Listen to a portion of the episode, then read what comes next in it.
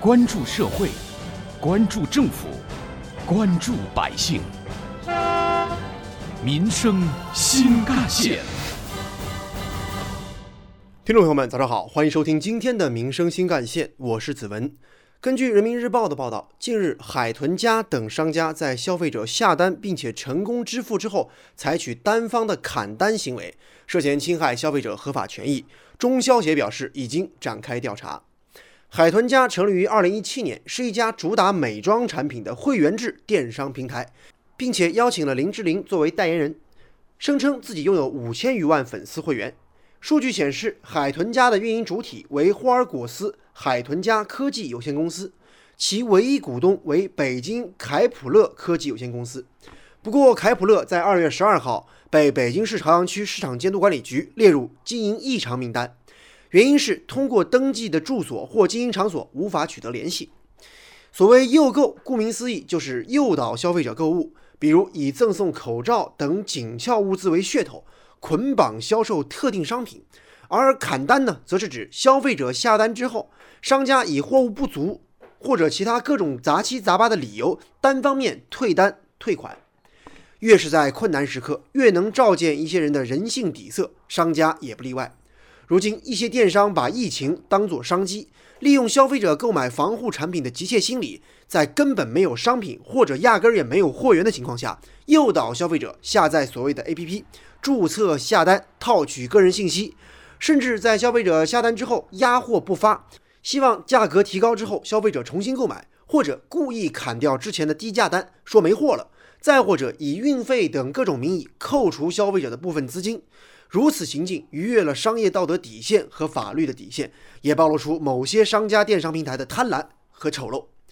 对此，不少曾试图在网上购买比如说口罩等防护用品的杭州市民表示，对于这样的电商平台自己感到非常失望。杭州市民马先生，有的软件吧，现在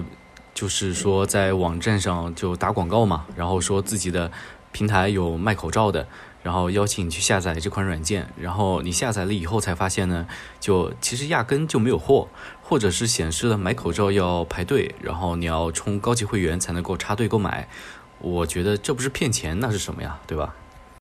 商家电商平台利用信息不对称优势，随意解释砍单行为的性质和数量，排除或者限制消费者权利，加重消费者责任，减轻或者免除自己的经营者责任，对消费者不公平不合理，其实这些都属于违法行为。采访中，杭州市民李女士告诉记者，我之前在淘宝上下单了口罩，然后下单后告诉我没货了，要我退款。商家说春节假期工作人员都不在岗，退款要等15天，以前都很快的。我觉得这样一来一去，肯定有很多人的退款都砍在商家手里了，这样明显不合理啊。目前，中消协已经对借助疫情、诱购、砍单等问题发出了警示，并且启动了对个别商家的重点调查，释放出了积极的维权信号，也指明了维权的方向，做出了维权的示范。各地消协以及市场监管部门都应当行动起来，针对疫情、诱购、清单的问题依法处置，让不法商家付出必要代价，维护好消费者权益。挖掘新闻真相，探究新闻本质。民生新干线。说完了某些电商平台发疫情财的贪婪嘴脸之后，我们把目光再转向某些贪婪的微商们。钱江晚报曾经报道过这样一件事情：2月20号晚上7点左右，一名年轻男子提着一袋行李，神色紧张地走进了台州临海市公安局游溪派出所投案自首。这名男子姓蔡，今年23岁。他告诉民警，原本自己只是想借口罩做点所谓的小生意，赚点钱花，结果事情搞大了。蔡某交代，疫情爆发之后呢，口罩变得抢手，他就看到朋友圈里不少人都声称自己可以代购或者代买口罩，而且也有人赚了钱，他自己感到很心动。于是呢，他就托义乌的一个朋友进了一批货，在朋友圈里一发广告，结果瞬间还就被抢购一空，他也从中赚了一笔。几次交易之后，蔡某尝到了甜头。可是当他想联系进货拿更多口罩的时候，他却被告知口罩已经断货了。虽说蔡某自己进不到口罩了，但是他又不想错过这波发财的机会，于是自己就想出了空手套白狼的歪主意。接下来的10天里，蔡某以期货的形式承接口罩服务，谎称自己有渠道可以拿到一批好口罩，但是要过一段时间才能到货，目前只接受预定。一段时间下来，蔡某总共收到近100万元的口罩预定款。期间有些下单比较早的客户开始联系他，催他说什么时候能发货。他还骗大家，让大家不要着急。于是就这样一拖再拖，终究只是包不住火的。近段时间，他每天接到各种催他发货或者退款的电话。蔡某开始慌了，知道自己逃不了了，与其日日备受煎熬，不如早点投案自首。记者从临海警方了解到，这些被骗的受害人大多都是蔡某的朋友或者以前的同事，大家都很信任他，却没想到中了蔡某的圈套。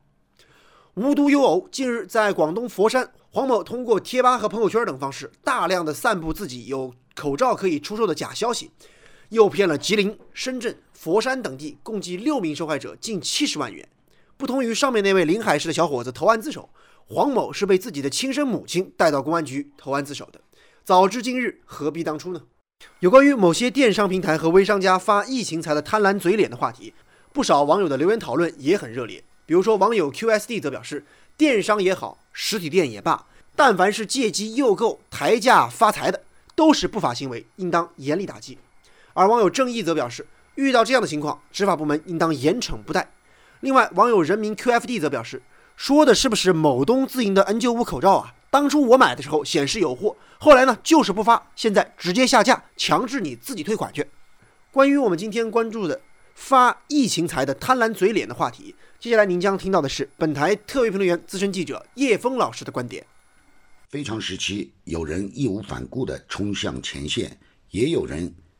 侠肝义胆地捐钱捐物。更多的人在为防止疫情扩散而居家隔离，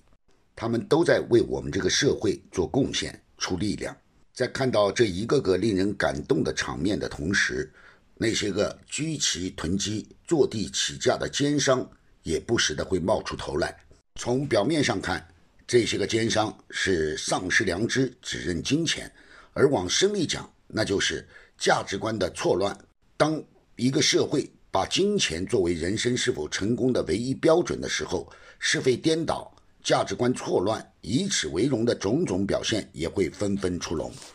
前些天网上热传的一位武汉大妈在一个微信群里怒骂不作为的社区干部的那段视频里，就有她怒对某超市推出的所谓 AB 套餐买大米要搭卫生纸的销售行为的内容。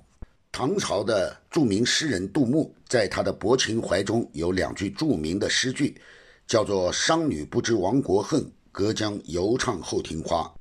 如果那是诗人对那种现象的鄙夷和无奈，那么我们对那些奸商不顾战事急、心黑盲抢昧心钱的行为就是愤怒了。无论是法律还是道德，都不应该容忍这样丑恶的现象存在。事实上，我们的政府、社会公器，包括民间舆论，也都对这种恶行迅速进行了正义的反击，一些奸商也及时得到了惩处。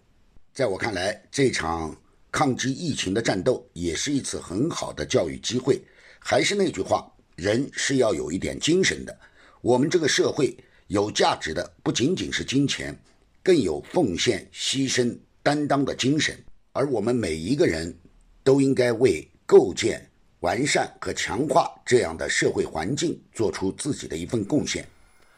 有关于我们今天关注的话题，人民日报刊发的文章也曾指出，诚实信用是商界的基本原则。这次疫情来得很突然，如果商家原来有稳定的防护用品货源，与消费者达成了某种协议，但是因为防疫物资应当首先供应灾区和疫区等原因，无法及时获得商品供应，向消费者履行供货协议，这属于不可抗力或形式变更，商家可以和消费者协商变更合同、解除合同。而如果商家是明明有货就是压着不卖，或者没货卖虚，有货不卖，空手套运费等等，则属于合同欺诈、消费欺诈等行为，侵犯了消费者的知情权、财产权等权益。靠虚假宣传、诱导消费等方式下单套取个人信息的，则侵犯了消费者的隐私权。疫情当前，商家应当更多的去承担社会责任，与消费者共克时艰，绝不能昧着良心从疫情当中挖商机，绝不能给疫情平添乱。电商平台有必要依托数据优势，对入驻商家砍单的行为密切关注，对于商家借助疫情实施的商业营销行为进行必要的监管和监督。好，感谢您收听今天的民生新干线，我是子文，下期节目我们再见。